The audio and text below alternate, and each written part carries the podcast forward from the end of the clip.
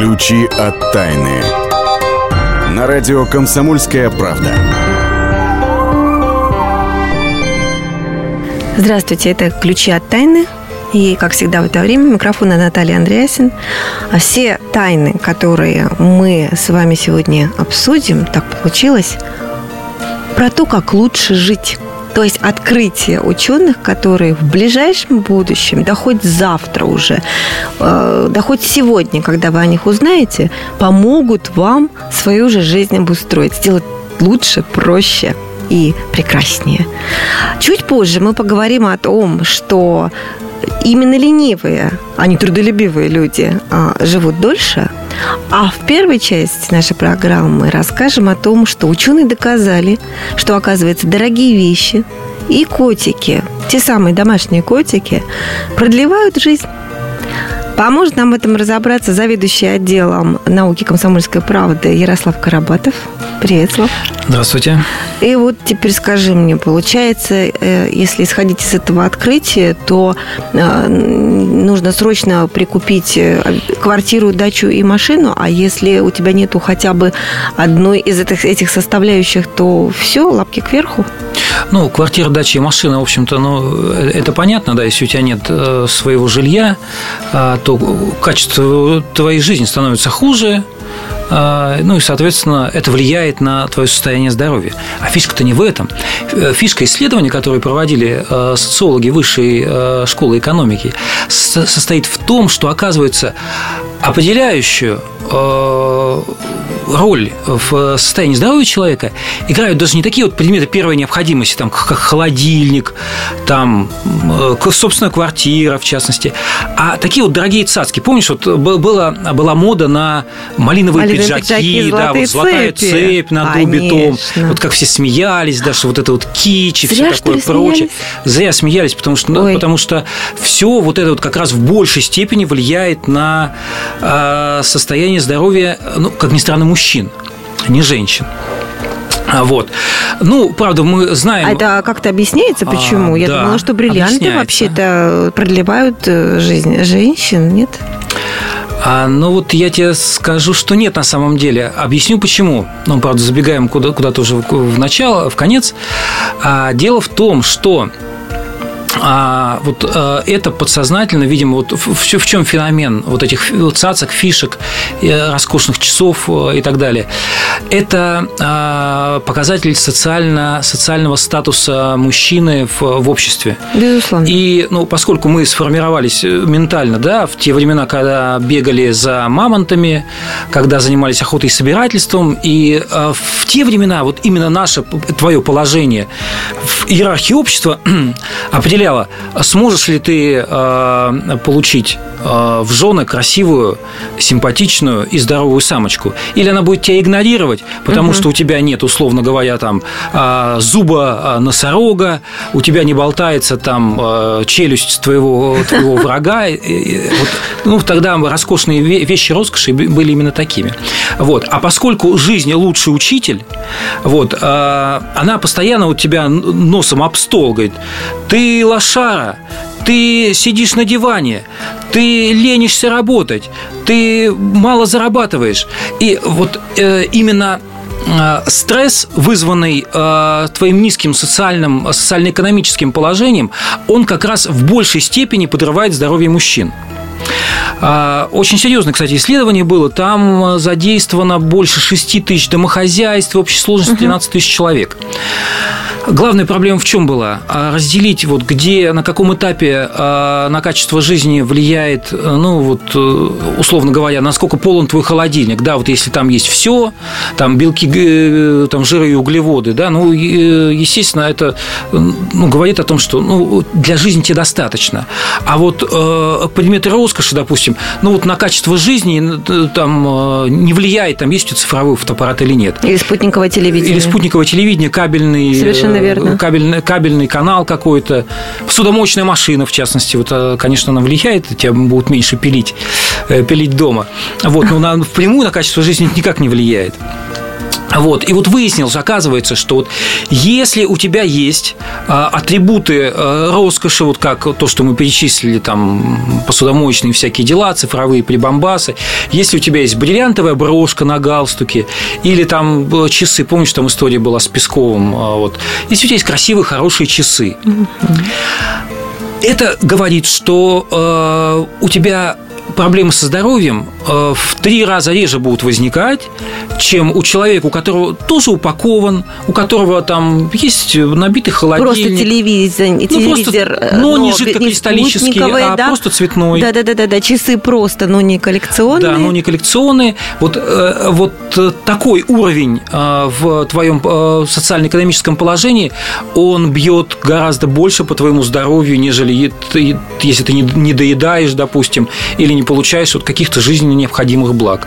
Боже, как очень интересно, интересно, очень интересно. Но, знаешь, есть люди, которые еще э, не накопили вот э, на такой уровень э, долгожительства, я бы сказала. И для тех, кто еще не донакопил, у которых еще все впереди, я предлагаю довольствоваться другой терапией – кошечками. Ведь выяснилось, да, как мы говорили в начале передачи, о том, что кошки тоже продлевают жизнь, как и дорогие цацки, а кошки бывают совершенно бесплатными. Ну, да, действительно, в частности, вот ученые из Торонто выяснили, что мурлыканье домашних питомцев активизирует в мозгу те же центры удовольствия, что вкусная пища и алкоголь. То есть, ну, захотелось тебе выпить, Поесть да? или выпить, Поесть или, да? и, и, а ты пошел, пообнимался с кошечкой, и ничего не надо. ты доволен жизнью. И на еде сэкономил. Тоже плюс, да? слушай. А еще кошки, говорят, снижают риск рака. Это выяснили исследователи из университета Сан-Франциско. Семь лет наблюдали за посетителями городских поликлиник, и выяснилось, что те, кто указал в анкете домашних животных, в течение семи лет раком заболели а, из них на 30% меньше людей, чем те, у которых не было домашних животных. У тебя есть кошка? А у меня есть кошка. Как хорошо тебе. И, кстати, знаешь, что еще? Вот если вы, э, я имею в виду наши радиослушатели, э, относитесь к категории гипертоникам, э, гипертоников или метеочувствительных людей, то кошка – это лучшее лекарство. То есть, если вы гладите кошку, то освобождаетесь от статического электричества, и ваши капилляры становятся менее напряженными, и давление успокаивается, приходит в норму, и вы чувствуете себя лучше. Замечательно. Ну, в общем, думайте взять себе кошечку или все-таки купить золотые часы, или отправиться вместе с нами буквально через несколько минут после небольшого перерыва по местам силы. А поедем мы с вами в Бурятию к некой тамошней богине, которая тоже выполняет определенные желания. В частности, о том, чтобы появился, появилась вторая половинка у вас или ребенок. Вернемся в эту студию через несколько минут. Ключи от тайны. Меня зовут Леонид Захаров. Я не повар и не ресторатор, я простой журналист, который очень любит готовить. И еще я чрезвычайно любознателен, постоянно ищу новые рецепты и каждые выходные стараюсь порадовать семью и друзей чем-нибудь необычным. Да, у меня не все получается, но уж если что-то получилось, можете не сомневаться, я не упущу случая об этом рассказать в программе «Отчаянный домохозяин» на радио «Комсомольская правда». Встречайте Леонида Захарова и лучшие кухни мира в программе «Отчаянный домохозяин». Каждую субботу в 9.05 по московскому времени на радио «Комсомольская правда». Ключи от тайны. На радио «Комсомольская правда». Это программа «Ключи от тайны». У микрофона Наталья Андреасина. Как я вам и обещала в этой части программы, как обычно, впрочем, мы по местам силы с вами отправляемся. Не только сами по себе, а с нашим проводником Ксенией Колесовой, которая знает все о сакральных местах, местах с особой энергетикой. И сейчас мы с вами отправимся в Бурятию, в Баргузинскую долину, к лику богини Янжимы. А Янжима, если верить преданию, дарует дарит вторые половинки тем, у кого их нет, и детей, между прочим. А, правильно я все рассказала для начала, Ксения? Здравствуйте. Здравствуйте, мои дорогие. Ну, конечно, правильно, Наталья, вы тоже такой у нас посвященный человек.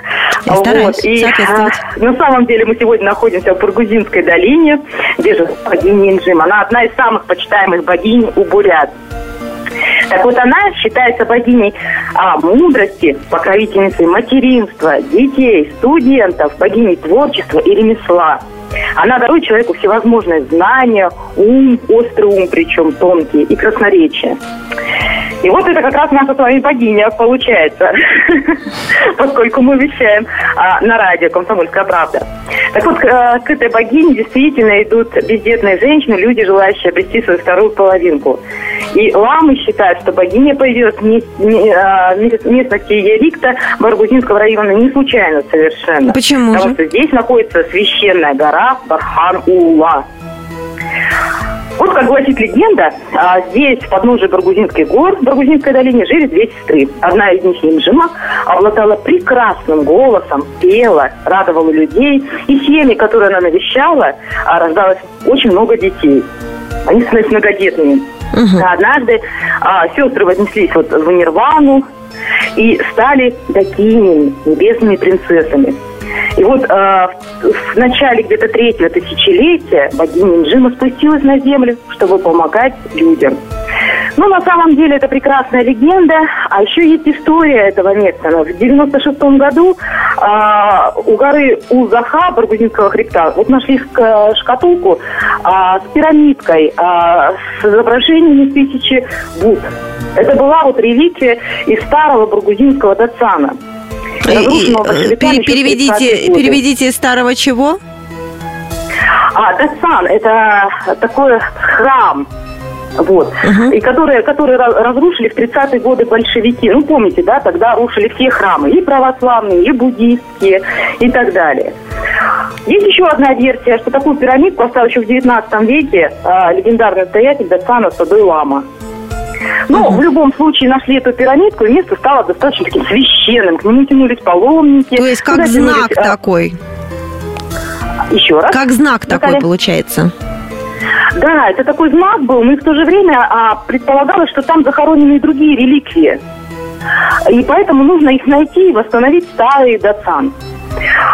А в 2005 году вот к месту к этому отправилась комиссия. А, и в мае начались поисковые работы, и там был такой Хамбалама Аюшев.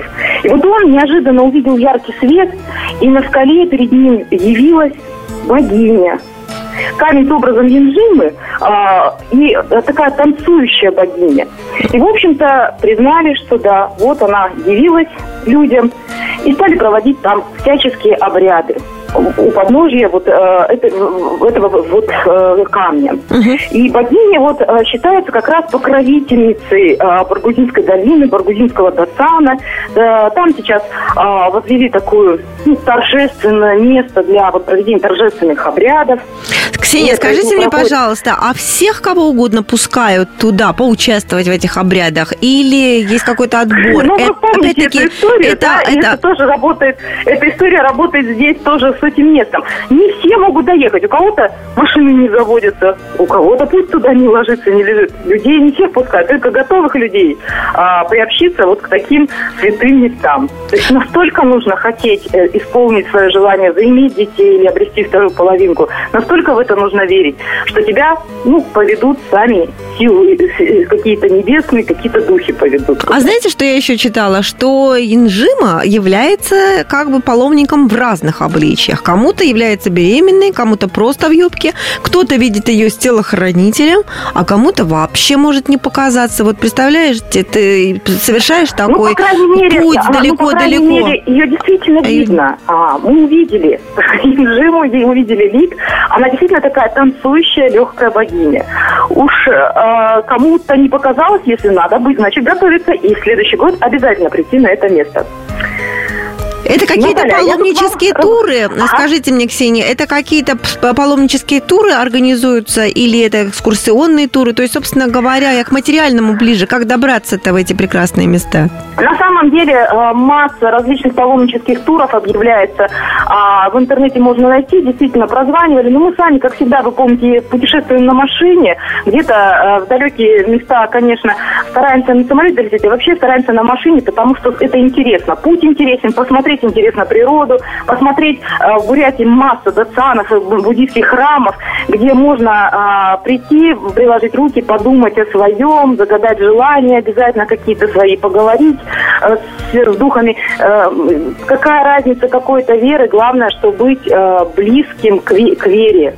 А, есть еще один интересный момент про эти места. Вот вы говорите, когда едешь, такие прекрасные там э, природа и так далее. А ведь в этих местах, по легенде, а, похоронен чуть ли не сам Чингисхан, но, по крайней мере, говорят, его мать там похоронена. Действительно, Чингисхан похоронен, вот мы в прошлой программе говорили, на острове Альхон. А, а э, вот его мать предполагает историки, что похоронена как раз в этих местах, в местах Баргузинской долины. То есть можно себе а, представить, а, насколько они такая, такая легенда. богаты легендами и богаты историей эти места. Спасибо большое, Ксения Колесова, наш проводник по сакральным местам была, как всегда, с нами на связи. И через неделю будет нас проводить в новые места. А мы пока отправимся э, в нашу постоянную рубрику э, «Наши достижения». Э, вот сегодня хочу вам рассказать про то, как сибирский художник Иван Дыркин подарил своей маме самый теплый и самый выгодный в стране дом. Ну, а подробности об этой истории нам расскажет Вадим Алексеев, заместитель редактора «Комсомольской правды» в Новосибирске, который регулярно отслеживает достижения наших ученых. Вадим, приветствую.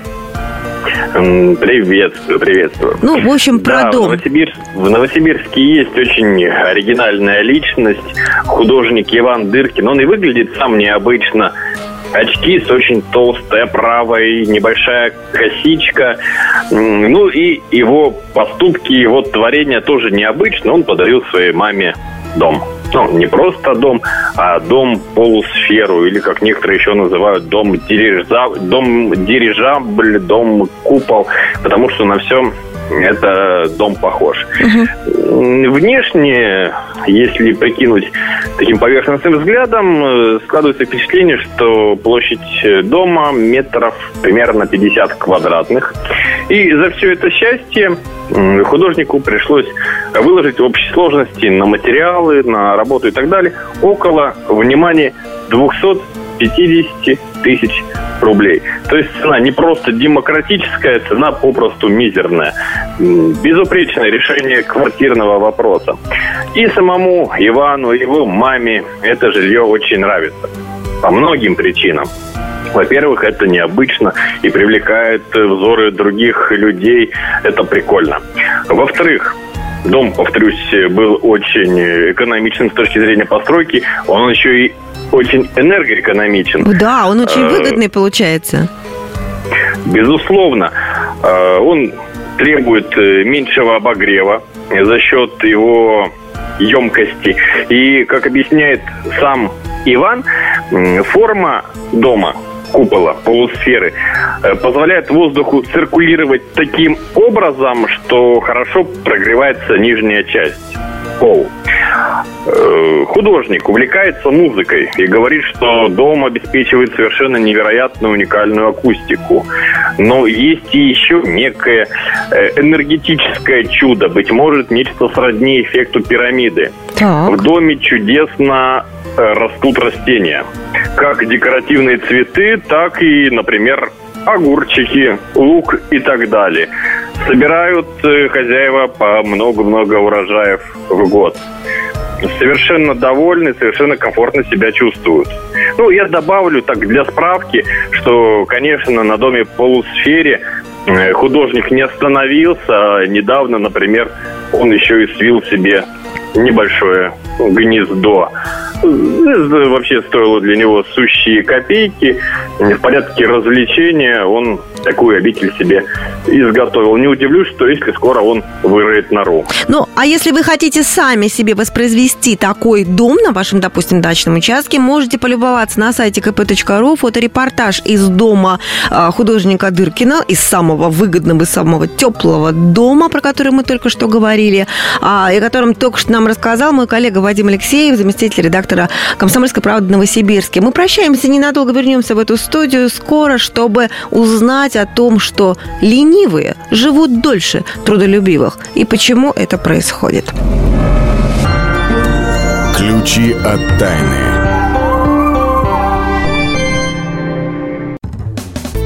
Здравствуйте, я Елена Ханга. Сентября я предлагаю начать новую жизнь. Мы открываем женский клуб.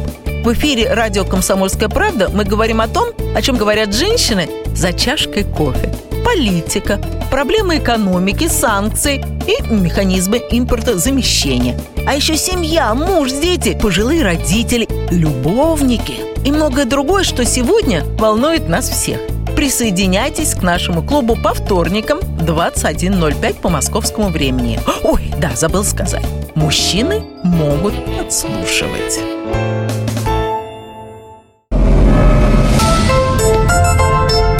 Ключи от тайны.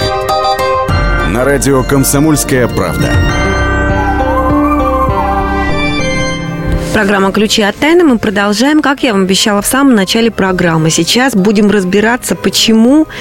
Ой, это просто радостная часть для тех, кто любит лениться. Ленивые, дорогие мои товарищи, живут, оказывается, дольше, чем те, которые вот любят себя загнать в угол.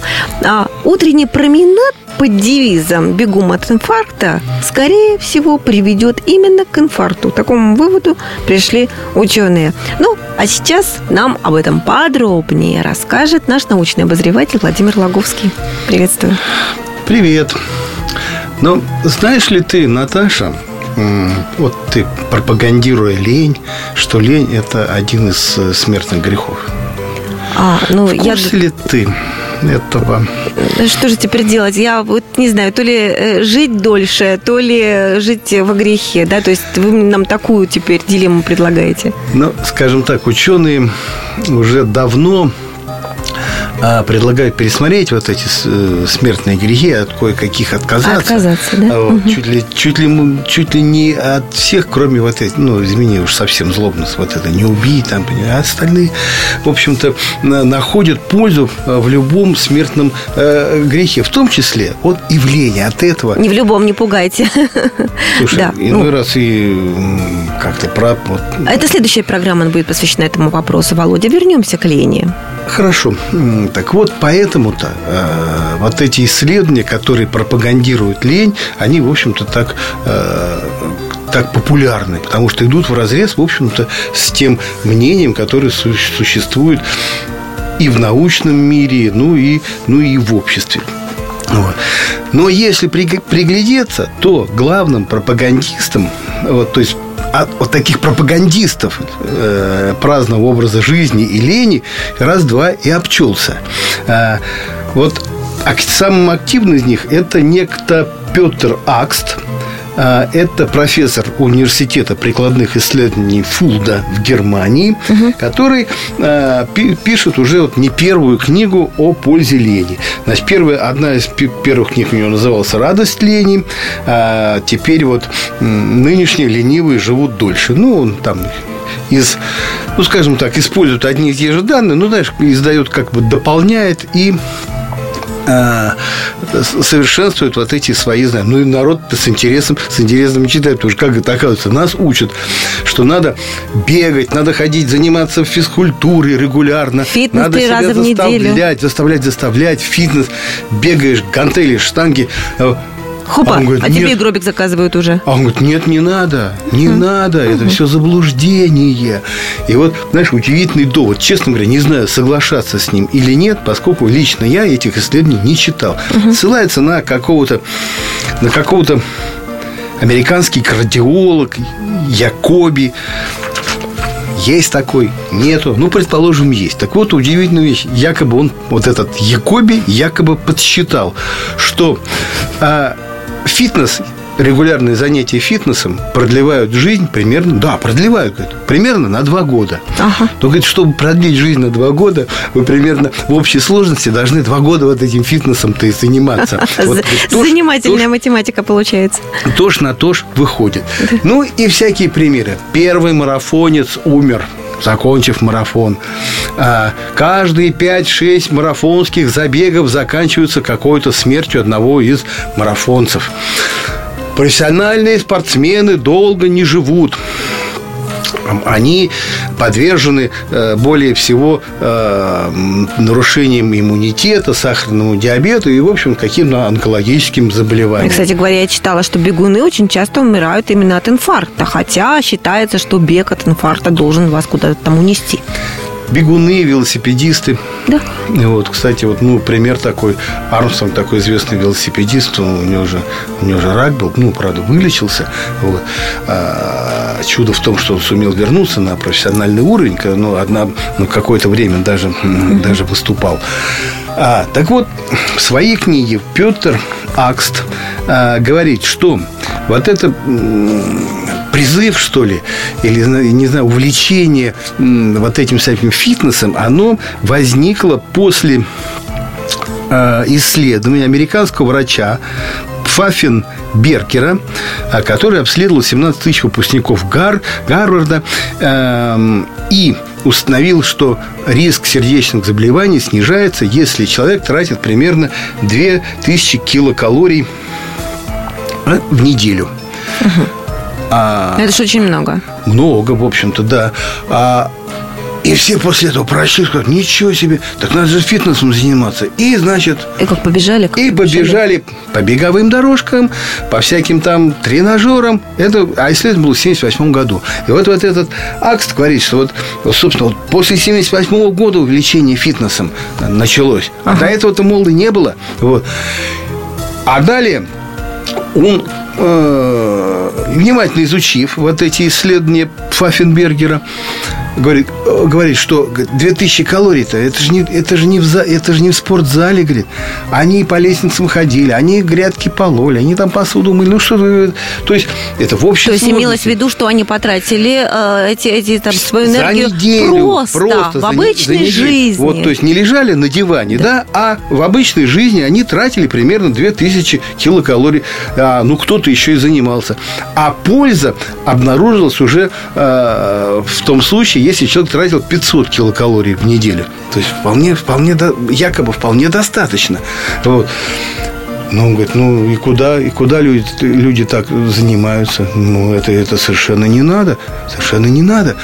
А, ну и полно примеров тоже, когда ленивые э, знаешь ли, э, добивались каких-то больших успехов. Ну-ка, ну-ка, ну-ка. Дарвин был очень ленивый. В школе он из-под палки, из-под палки заставляли учить грамматику. Часто засыпал прямо на школьной парте. Э, кто? Карл, Карл Маркс был очень, оказывается, ленивый. Сначала жил за счет средств старенькой мамы, целыми месяцами кутил, никак не хотел зарабатывать все на жизнь. А с 1869 года его содержал друг Энгельс. А в итоге человек... А в итоге капитал написал. Капитал посидел, поленился, капитал. Уинстон Черчилль был, говорит, очень ленивым. А наоборот, деятельный. Вот пример. Джек Лондон. Столько написал, таким деятельным был а умер в первый же свой отпуск очень рано, когда, когда, когда, когда начал... Когда столкнулся с отдыхом, а был к этому совершенно не готов. Поэтому, дорогие наши слушатели, как говорят на латыни, фестина ленте, вообще так выражался римский император Август, в переводе означает «спеши медленно». А вот так вот медленно, спеша мы с вами будем сейчас слушать нашу обычную рубрику в это время темные истории про Лермонтова, про проклятие Лермонтова, который, между прочим, родился 3 октября. Вот-вот. Темные истории. На радио «Комсомольская правда». Июль 1841 года. Михаил Лермонтов погиб на дуэли – Через несколько дней, во время похорон поэта между горами Машук и Биштау, разразилась жуткая буря. Люди, пришедшие проводить покойного в последний путь, решили, что это не к добру. Мол, небеса отказываются принимать его душу. Спустя сто лет со дня рождения поэта началась Первая мировая война – Спустя сто лет со дня смерти – Великая Отечественная. А еще через полвека, в день 150-летия после гибели Лермонтова, распался Советский Союз. Первой мистическую загадку юбилеев поэта заметила Анна Ахматова. 14 октября 1964 года, в день снятия Никиты Хрущева, она ехала по Ленинграду на такси. Над Невой показался световой столб, превратившийся в крест. Ахматова прокомментировала. «Это Лермонтов. В его годовщины всегда что-то жуткое случается». С тех пор в обществе закрепилось устойчивое выражение «проклятие Лермонтова». Кроме того, начало финской войны в 1939 году совпало со 125-летием со дня рождения Лермонтова. А война в Афганистане, начавшаяся в 1979 году, со 165-летием со дня рождения поэта. Есть мнение, что дар предвидения Михаил унаследовал от своего предка, шотландского барда и предсказателя Томаса Лермонта. Сам Лермонтов несколько раз точно предрекал сослуживцам гибель в бою. В стихотворении «Сон» описал собственную смерть на дуэли, а также предсказал Октябрьскую революцию, написав «Настанет год, России черный год, когда царей корона упадет». Темные истории. Ключи от тайны. Здравствуйте, меня зовут Анна Герасименко, а это Александр Милкус. в «Комсомольской правде» мы отвечаем за детей. За то, как они учатся, что едят, какие фильмы смотрят и какие профессии выбирают. В нашей новой программе «Родительский вопрос» мы будем встречаться с психологами, педагогами, врачами, даже звездными родителями. А еще мы будем приглашать детей, чтобы они сами объясняли нам, как с ними договориться. Слушайте нас по пятницам в 2 часа дня. Звоните. И будем решать, как сделать детей счастливыми.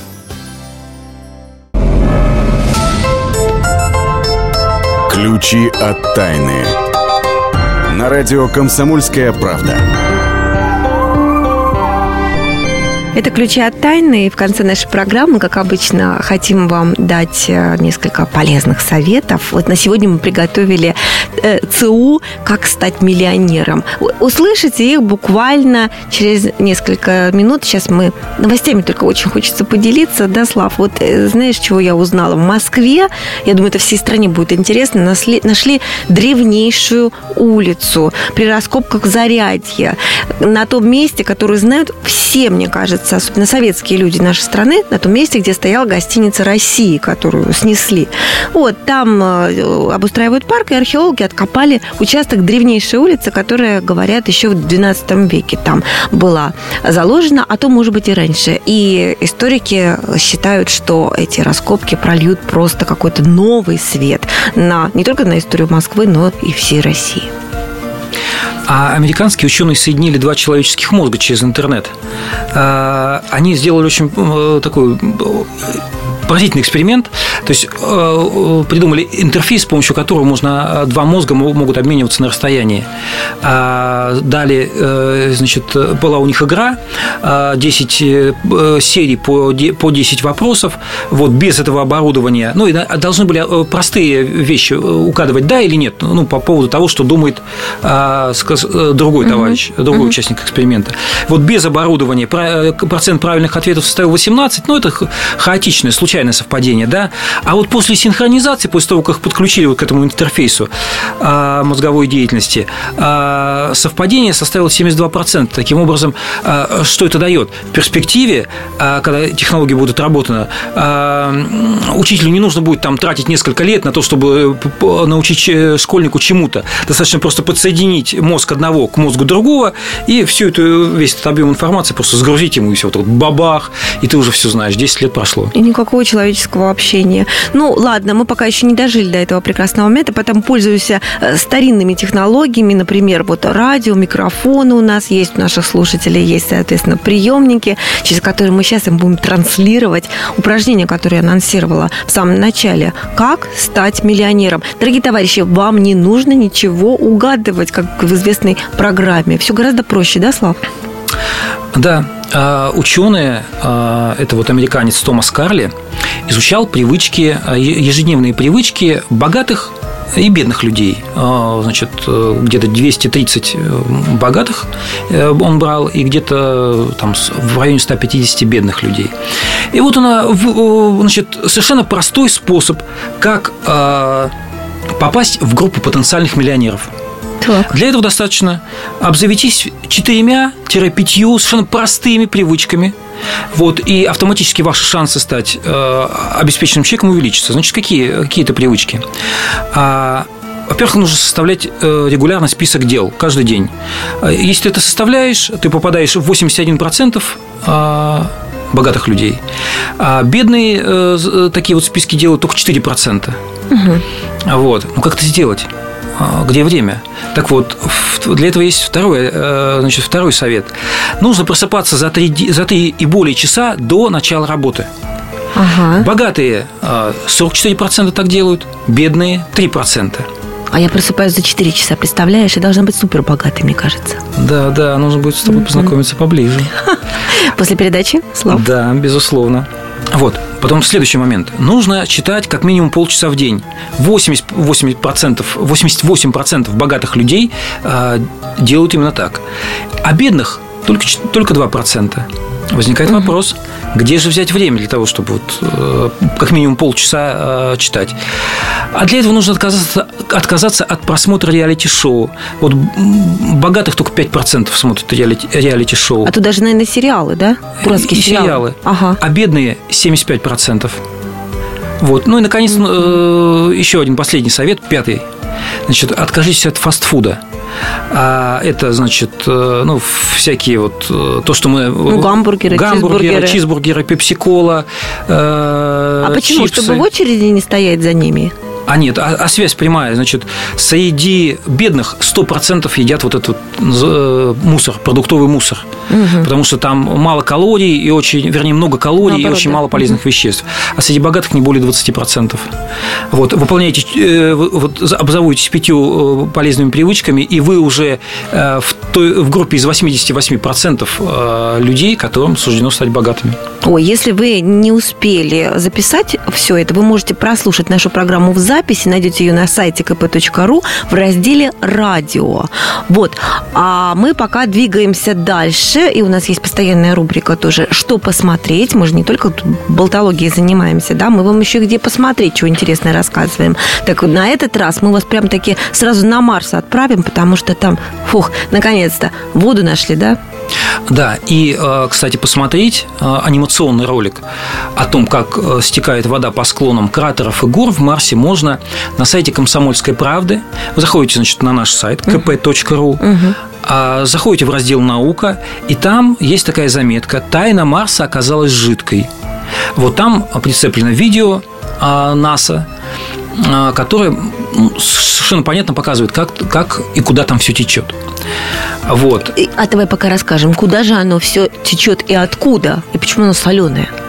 Значит, э, почему соленое? А, я объясню, потому что ну, на Марсе условия на Марсе не позволяют э, иметь воду вот в том виде, в котором мы привыкли. Вот когда говорят ручьи на Марсе, на самом деле это не ручьи, это вот э, соединение соли хлорной кислоты с разными металлами – и вот это вот, а, а, оно, оно, вот э, такие соединения могут намокать там при температуре минус 23 градуса, гораздо ниже.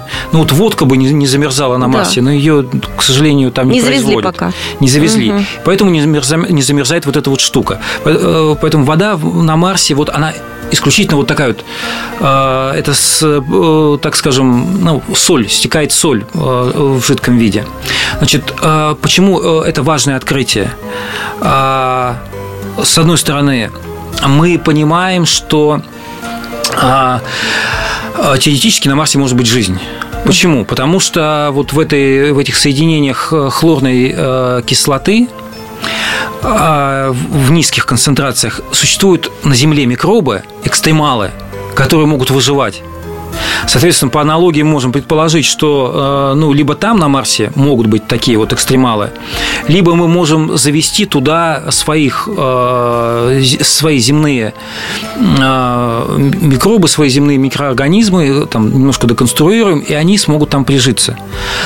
А для чего это нужно? А это нужно для а для того, чтобы мы сделали первый шаг по пути терраформирования Марса. То Переведи. Есть, э, терраформирование – это изменение планеты э, с тем, чтобы э, условия на ней были более э, похожи на земные. А зачем нам это нужно? Как запасной плацдарм? Запасной плацдарм, естественно, потому что ну, у нас уже 7 миллиардов, а в 50-м году будет уже 10 миллиардов. Э, рано или поздно нам станет очень тесно на планете. Э, нам необходимы новые э, месторождения, ну, там, залежи каких-то полезных ископаемых. Нам просто нужно пространство. И самый ближайший способ, вернее, кандидат вот на внеземную колонию, это Марс именно. Вот. И вот э, как запускаются вот, механизмы изменения климата, изменения вообще облика планеты. Сначала это вот бактерии, они, условно говоря, там вырабатывают газ какой-то, там, кислород, ну, условно говоря, там азот. А это э, дает парниковый эффект. Парниковый эффект повышает температуру, тает льды, угу. поверхность Марса уже появляются там океаны, и уже не чистая соль, а уже ну, нормальные соленые океаны, соответственно, там могут появляться какие-то другие э, белковые организмы могут существовать, а в, в конечном этапе это вполне возможно будет колония землян, первая колония за пределами нашей планеты. Очень интересно. Вполне возможно, мы доживем до этого и даже увидим. Ну, а пока мы, Ярослав Карабатов и я, Наталья Андреасин, прощаемся с вами и предлагаем напоследок в продолжении темы о Марсе послушать ну, известную всем песню в исполнении Владимира Трошина. И на Марсе будут яблони цвести. Похоже, что мы доберемся до этого пророчества. Всем счастливо. До свидания. Жить и верить – это замечательно.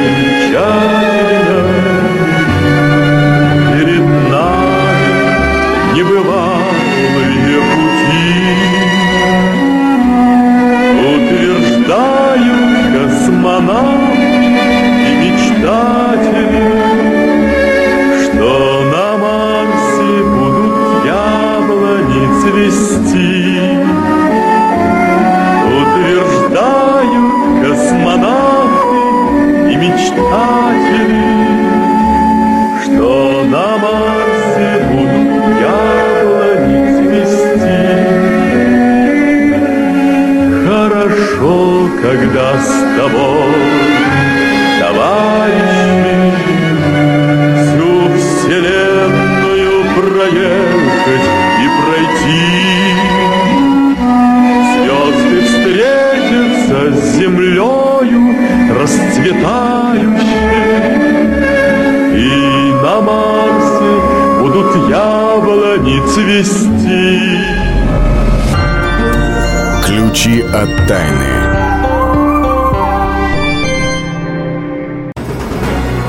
Как не пропустить важные новости?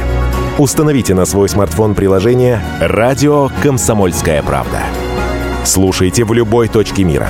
Актуальные новости, интервью, профессиональные комментарии. Удобное приложение для важной информации. Доступны версии для iOS и Android.